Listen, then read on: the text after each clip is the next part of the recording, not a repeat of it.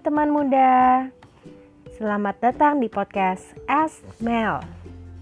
Nah, di klub buku kita bulan ini, kita akan membahas tentang suatu nilai atau perilaku yang sangat dihargai sekali dalam kehidupan.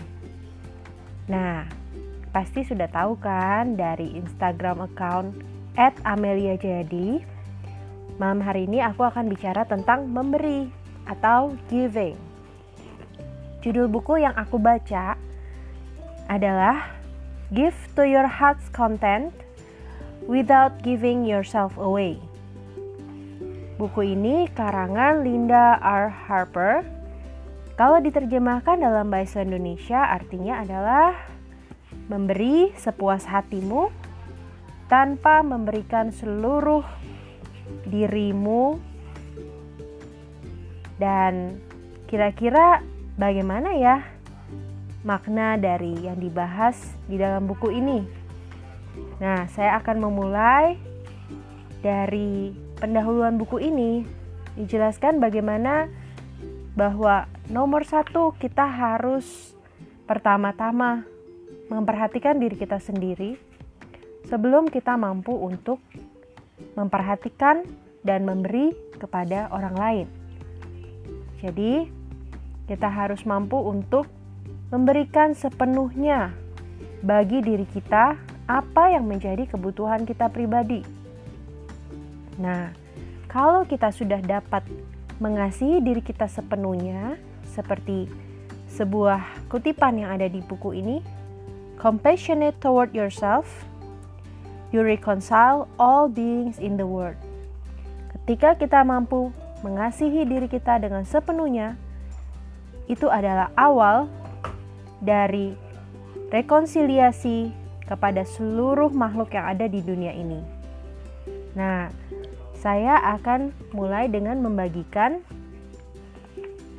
tiga jenis pemberian atau tiga jenis sifat yang sering terjadi ketika kita merasa tidak puas, padahal kita sudah memberi.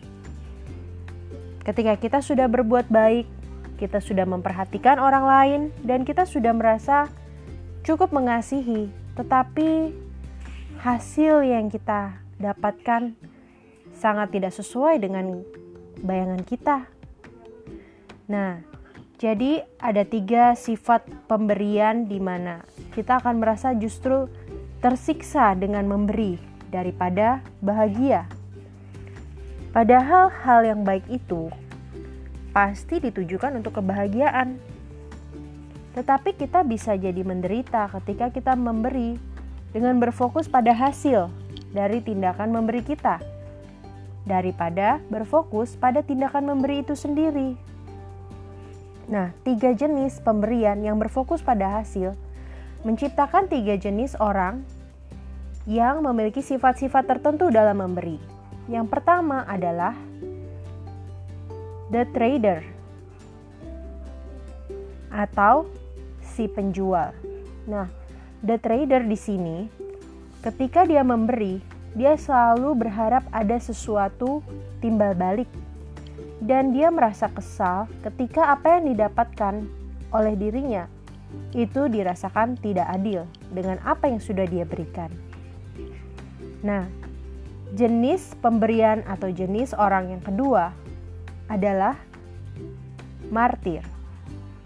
The martyr di sini adalah jenis orang yang memiliki sifat ketika memberi, dia sama sekali mengabaikan kebutuhannya pribadi demi kebahagiaan orang lain.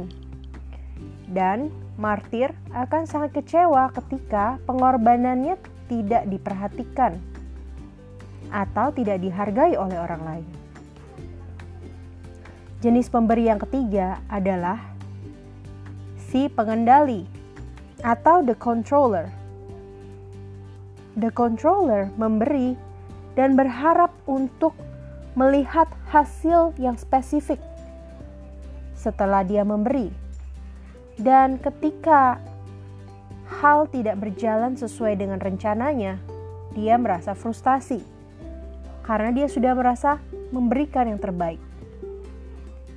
Nah, tiga jenis sifat atau kebiasaan memberi ini akan dapat kita ubah jika kita mengubah cara pikir kita. Yang pertama, the trader. Pertama-tama, the trader harus belajar untuk dapat memberi secara tak bersyarat atau unconditional giving. Bagaimana agar kita mampu untuk memberi secara tak bersyarat? Nah, jawabannya adalah A yang pertama, yaitu acceptance atau penerimaan. Kita harus mengubah pola pikir untuk dapat menerima apa kenyataan yang ada dalam kehidupan itu sendiri, bahwa ada kebaikan dan juga ada keburukan dan kita dapat tetap menemukan makna di dalam hal-hal yang terjadi sehari-hari, baik itu yang sesuai keinginan kita atau tidak. The trader dapat merasakan kebahagiaan ketika dia memberi tanpa syarat, unconditionally, ketika pertama-tama dia mampu menerima dirinya secara unconditional, secara tak bersyarat dia juga mampu menerima bahwa dalam hidup ada ketidaksetaraan yang alami, natural inequalities. Dan the trader juga perlu belajar untuk dapat memberikan cinta atau kasih secara bebas.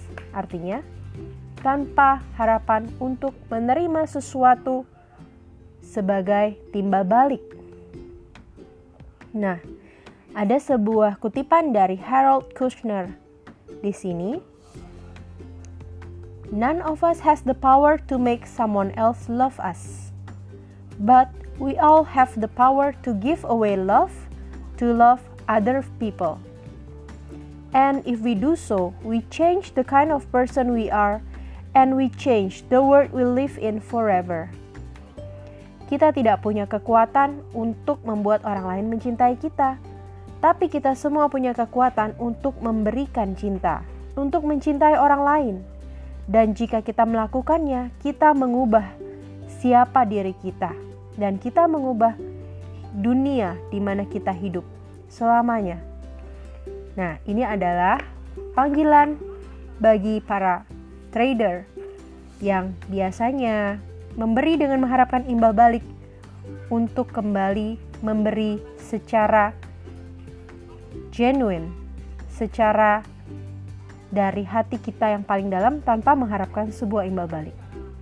Nah, yang kedua di sini seorang yang bersifat martir dalam memberi perlu mengembangkan pola pikir untuk menjadi lebih autentik.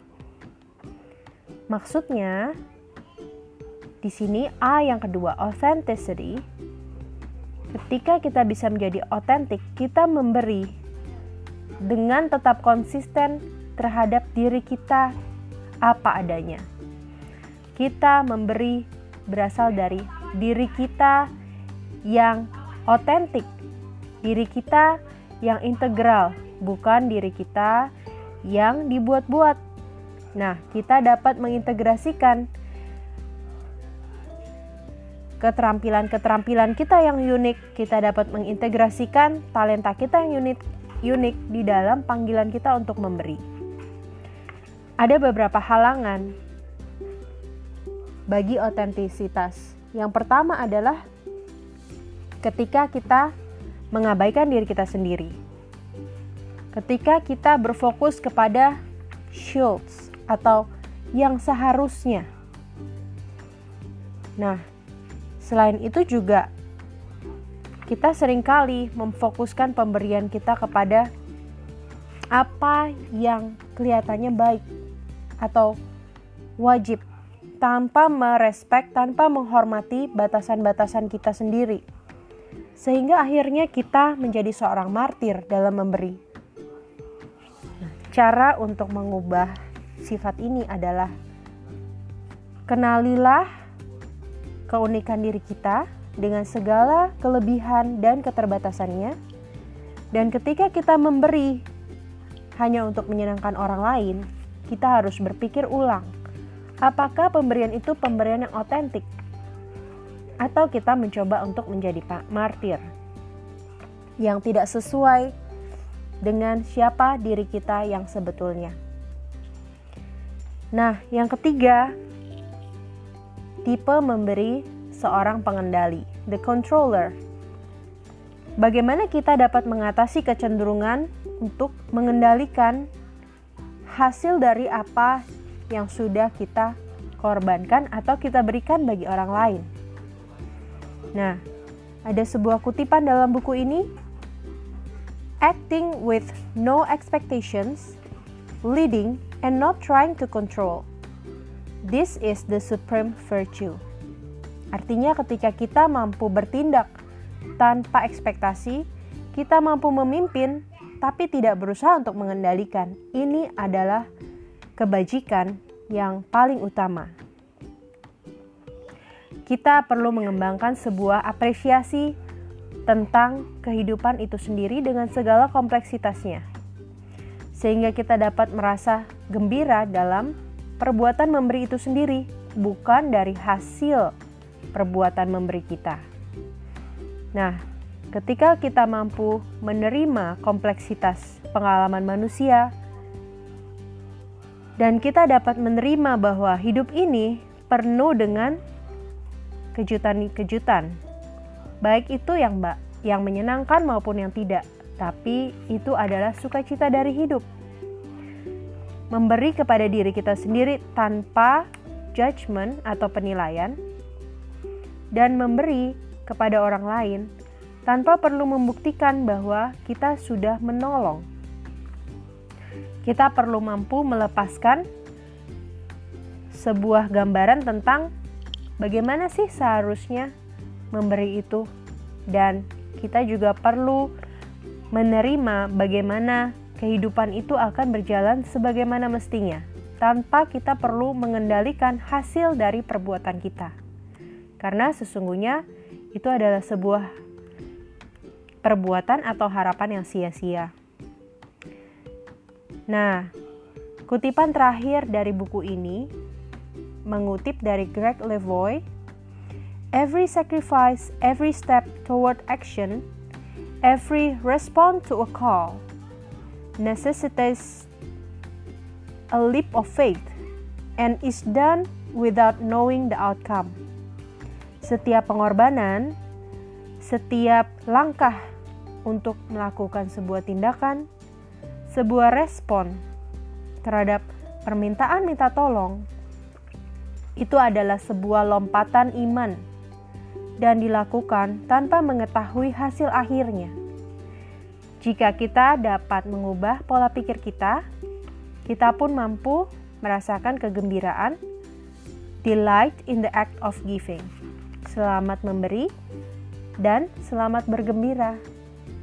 Demikian ringkasan buku kita malam hari ini. Ikuti terus dan kami tunggu komentarmu di Instagram Jayadi. Sampai jumpa di episode berikutnya podcast Asmel.